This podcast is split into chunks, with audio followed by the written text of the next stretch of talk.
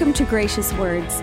Gracious Words is taken from the weekly women's Bible study taught by Cheryl Brodersen at Calvary Chapel, Costa Mesa, California. We behold your glory, God, in the face of Christ. It shows us who you are, revealing who you are. All of the promises of God are guaranteed, but how can we move deeper into those promises? Join us now as we continue our study in the life of Isaac and seven ways he walked in the promises of God as we forge on in our journey through the lineage of the King with Cheryl Brodersen.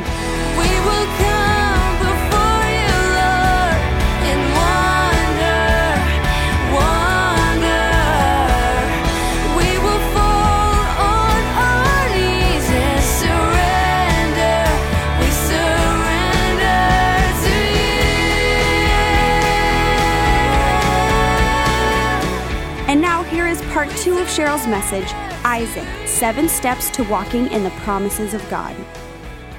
I was up at my son's house last year, and he left me to watch the boys while he went in the house, and we were all in the backyard together. And you know, one of the boys kind of, you know, they were uh, three and two at the same at the time, and one kind of, you know, shouldered uh, the other one. And the other one's not about to take that, the little one. So he comes at his brother with both hands and pushes him.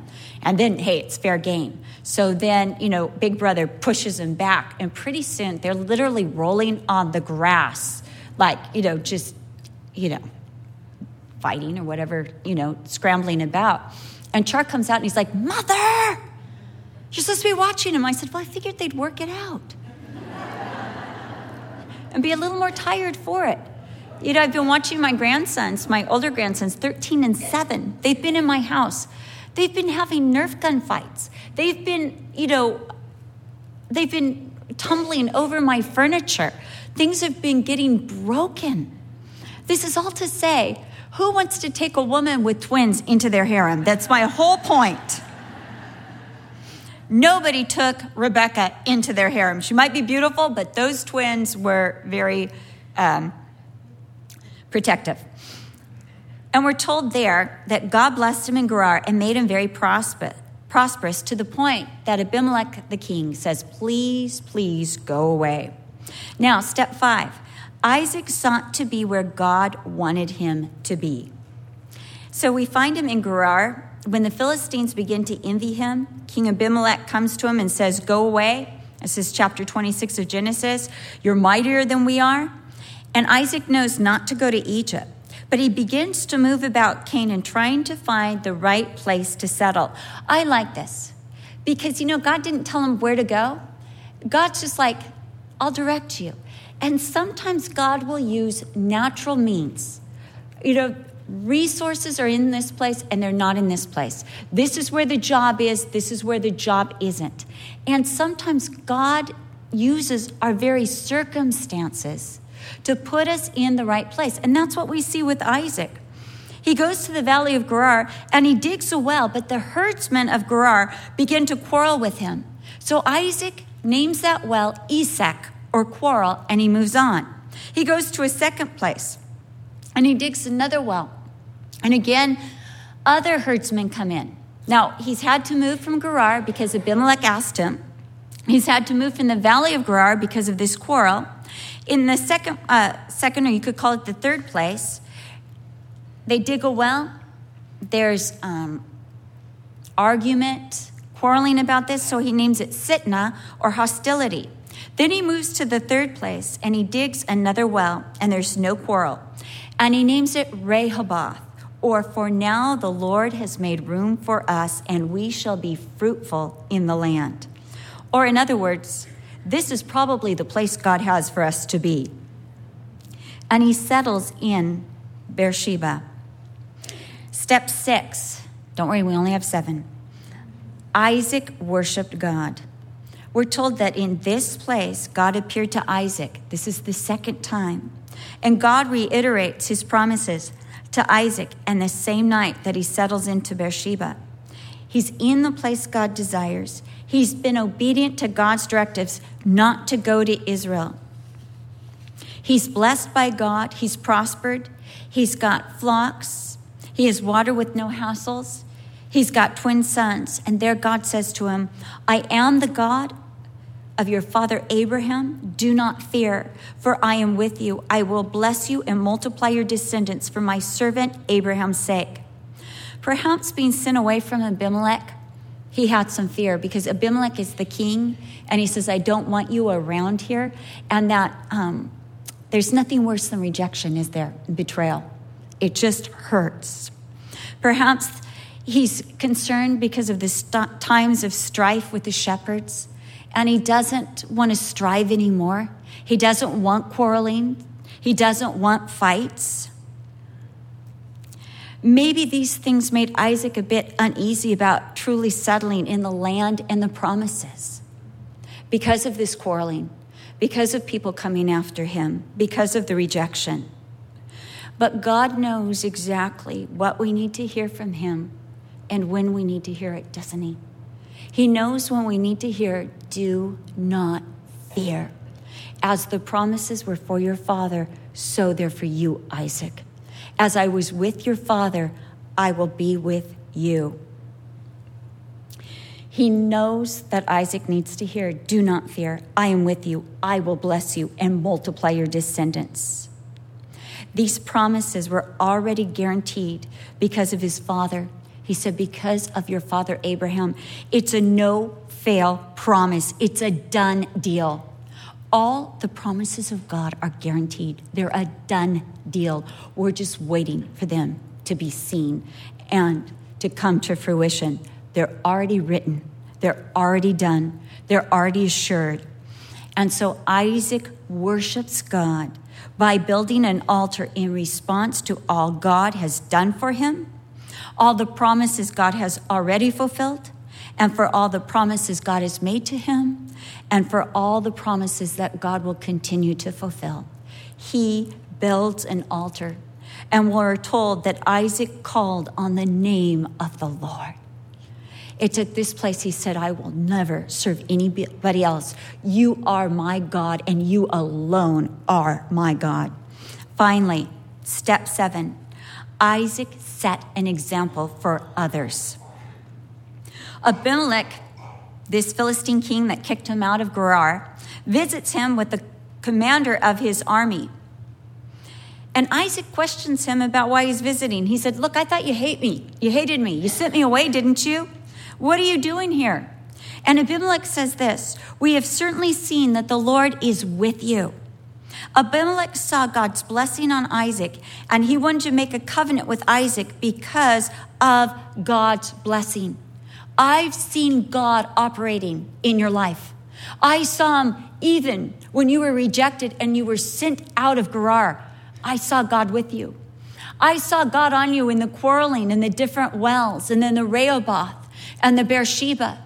I see God's hand of blessing upon you. And I want to make a covenant with you that you will not go to war and you will not hurt me and I will not hurt you because of God's blessing on you. Isaac set an example. He could have quarreled. He could have defended himself and said, My father dug these wells, and I'll be darned if I'm going to do what you say so. I got an army here. Come on, servants, let's get rid of the shepherds. He could have done something like that, but he didn't. He just moved further into the promises of God. He just moved deeper into the promises of God. He just kept walking into the promises of God. And in so doing, he set example for everyone else when there's quarreling, when there's attack. Sink yourself deeper into the promises of God. As we look at the life of Isaac, we see that he never performed some noble deed. He never left the country of his birth. Maybe you feel this way sometimes. I've never even been out of America. Maybe some of you have never been out of California. Don't worry, California's the best. He simply walked in the promises of God. Perhaps you feel a little like Isaac because you're not directly in ministry. You're not hired by your church. You've never done anything exceptional. I fed my dog. You know, he's just like, oh, you know, Lord, what am I doing for you that's productive? Yet God is calling you to walk in his promises, and you can do so. The same way that Isaac did. One, believe the word of God. Step one, believe the word of God. Step two, wait on God to accomplish his will for your life. Don't do the choosing for yourself. Let God do the choosing. Wait on the Lord. Three, seek God's provision in deficits. Go to God first, in trials, in problems, in issues. Seek God first. Fourthly, obey God's word. It's not just believing, but it's obeying. Don't go where God tells you not to go. Don't go there. Sometimes there are certain thoughts that come in my mind, and I feel the Holy Spirit saying, Don't go there. Don't go there. Don't go to Egypt in your thoughts. Don't go to Egypt in your heart. Don't go to Egypt in your life, taking care of numero uno. Don't go to Egypt. Obey the word of God. Do what God says. Psalm 37 says, Commit your way unto the Lord, trust also in him, and he will bring it to pass. It also says in Psalm 37 dwell in the land and feed on his faithfulness. Seek, number five, seek to be in the place God wants you to be. God, where do you want me? It's not just what do you want me to do, but where do you want me to be? Seek God's will for your life. This applies to every area of your life. What job does God want you to have? What apartment or house does God want you to have? What church does God want you to attend? What social group? What community? Where does God want you? You want to be in the place God wants you. Because even if it's hard, it's the place of promise. Even if there's quarreling along the way, you want to get in the place of promise. Six, worship God. Worship God. In Second Chronicles chapter 20, we find as the people began to worship God that God set an ambush against the enemy. We need to worship our God. We need to thank him for all he's done. We need to praise him for all he is and he is doing. And we need to call upon his name. Now, when we say call upon his name, that means everything that he is his whole testimony, his works, his glory, his beauty. God is a saving God. Today I was reading in the Holman's Christian Standard Bible, because that's the Bible I'm reading through this year, and I love it. I love it. It's like so good. I last year I went through the New Living Translation and I loved it. Now I'm in the HC, um, you know, Holman's Christian Standard Bible. I am loving it. I'm like loving it so much it's crazy. So I'm reading 1 Samuel chapter 14, and this is the way it puts it. Remember when Jonathan is like, um, the Philistines are coming against Israel, and Saul's all you know scared, and everybody else is hiding, and Jonathan turns to his armor bearer and said, "Let's take him on and see what God will do." But this is how it says it in HCSB it says, Nothing keeps the Lord from saving, whether by many or few. But the Lord said, Stop there. Nothing keeps me from saving. Nothing keeps the Lord from saving. The name of the Lord is Savior. He's zealous to save. This is what he does as he saves. He's a savior. You know, yes, he's a savior. But what else is He? Our God is love. He's loving. Our God is a comforter. Our God is truth. Our God is light. Our God is a defender. Our God is a rock. What do you need today? Say it out. Whatever you need today, just say it out. Okay, some of you are going to get it and some of you aren't because you're not saying it. Come on. What do you need today? Just say it. You got it because God is. Do you see it? You've got it because God is. He is whatever his people need. God is. God is. It's not that he will be or he sins. God is. God says of his name, I am whatever my people need. That's what the name Yahweh means. I am that I am. I am whatever my people need. Not that He just meets that need, but He is that need. He is provision. He is strength. He is life. He is truth. This is our God, and He deserves all of our worship. I do not want to be distracted by the devil from worshiping the Lord. I do not want to put more faith in lies than truth. I do not want to put more faith in darkness than in light. I do not want to put more faith in oppression than deliverance. I do not want to put more faith in destruction than restoration.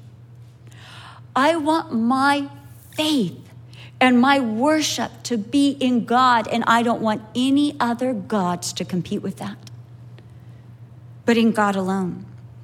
And then as you walk in the promises, as you are obeying, you're seeking, you're worshiping, you're looking to God in deficit, you're believing His word, you're waiting on the Lord, you are setting an example for others. This is what happens when we walk in the promises. Everybody's watching you. How's she going to handle this one? What's she going to do in this one? They're watching. They're watching. There have been times that I've been so depressed. Two years ago, because of some attacks that came that were very, very harsh, extremely terrible, I pulled the car in the garage, and the devil came, sat on the seat next to me, and said, Cheryl, close the garage and let the car run, and it can all be over right now, and you can have rest. Don't you want rest, Cheryl? Don't you want peace? Don't you want these people to quit saying these things about you and your husband? And all of a sudden, I heard the Lord say, Yeah, and they'll blame Brian. and I'm like, The devil! Get thee behind me, Satan. And the Holy Spirit began to speak to me. What kind of example do you want to set for Kristen and Kelsey and Char and Braden. I want them to know that God is bigger, bigger than the lie, bigger than anything that comes against them, that God keeps his promises.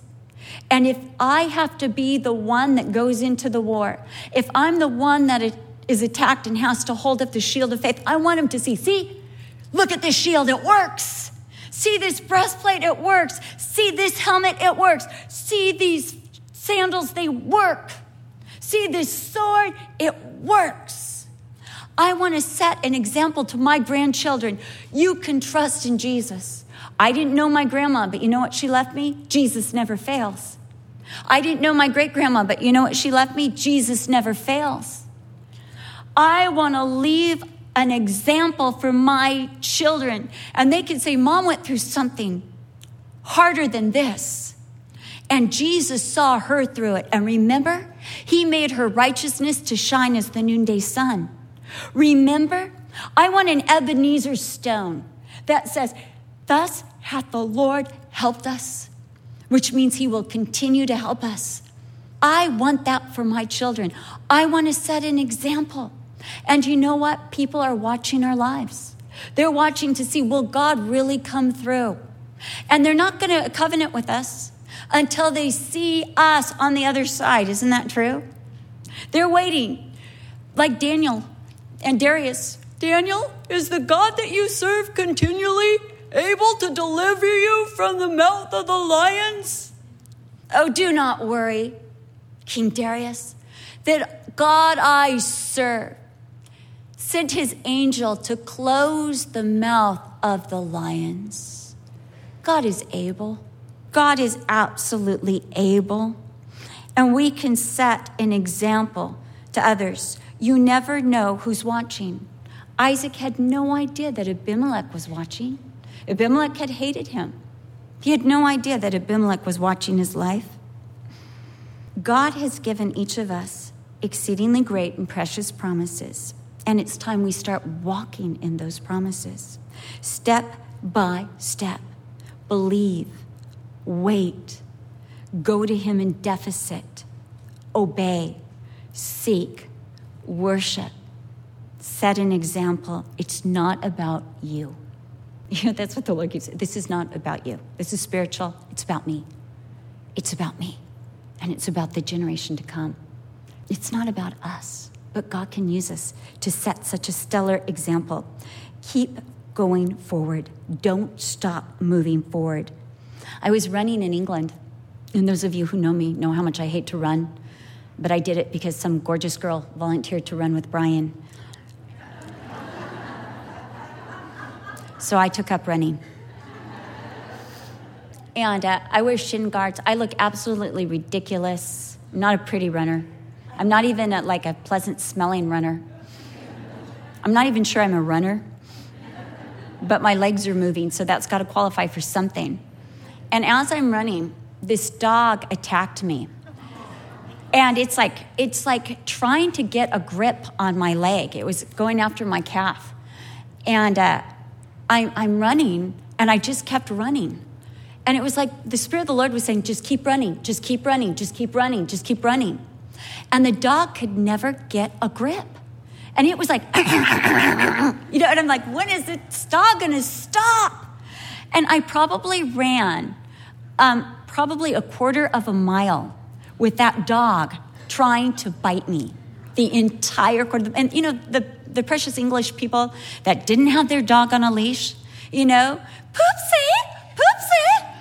Oh, no, no, don't do that to the nice lady. You know, thanks.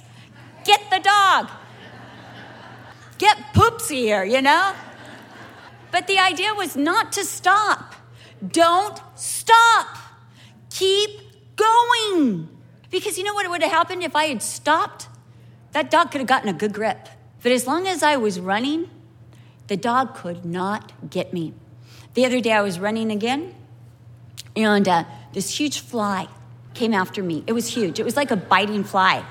And it's like, and I'm, you know, I'm like running and I'm taking off my hat. I'm swatting at it, but I'm running, you know. Yeah, that's how it looks. It's ugly. And I'm, I'm just doing it, and it's like I'm swatting it, and the fly's like, and I'm like, Lord, you know, Beelzebub is after me, the Lord of the Flies. And I'm, I'm running, and I felt the Spirit of the Lord again. Just outrun it. Outrun the fly into the promises of God. And I outran that fly. It got tired of me. It got bored with me. It found somebody else who was sweating harder. And it went after them. This is what I want to say to you keep running into the promises of God. Don't stop.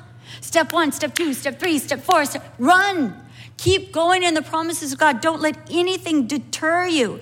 Don't let anything stop you. Run in the promises of God. God said to the church of Philadelphia, I have set before you an open door, and no one can close it. He's saying, run into the promises. He said, I am the one who has the keys of David. What is that? That's the lineage of Christ. This is it. He is set before you, my dear sisters, the open door he has opened the door of the keys of David, the lineage of Christ, and said, You can step into these promises. You can step into all these promises.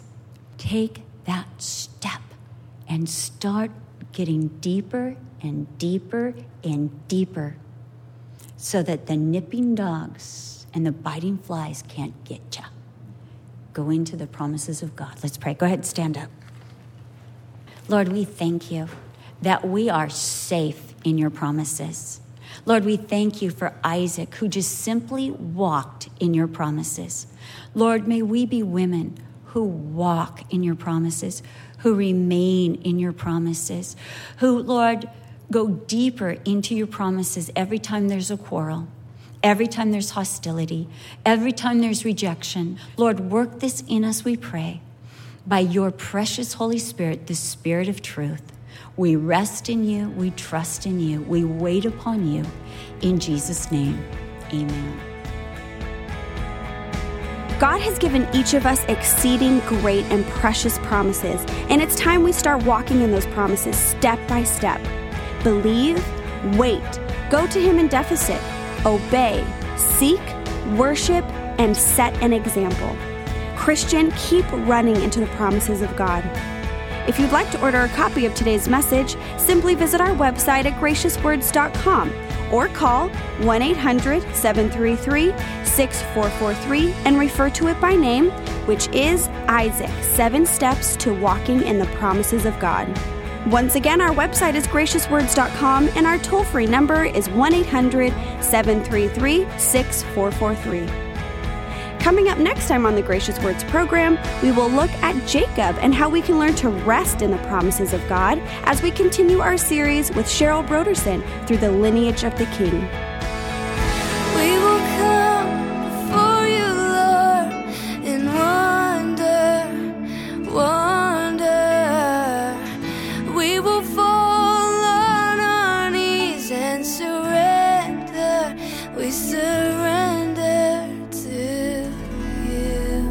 This program is sponsored by Calvary Chapel, Costa Mesa, California.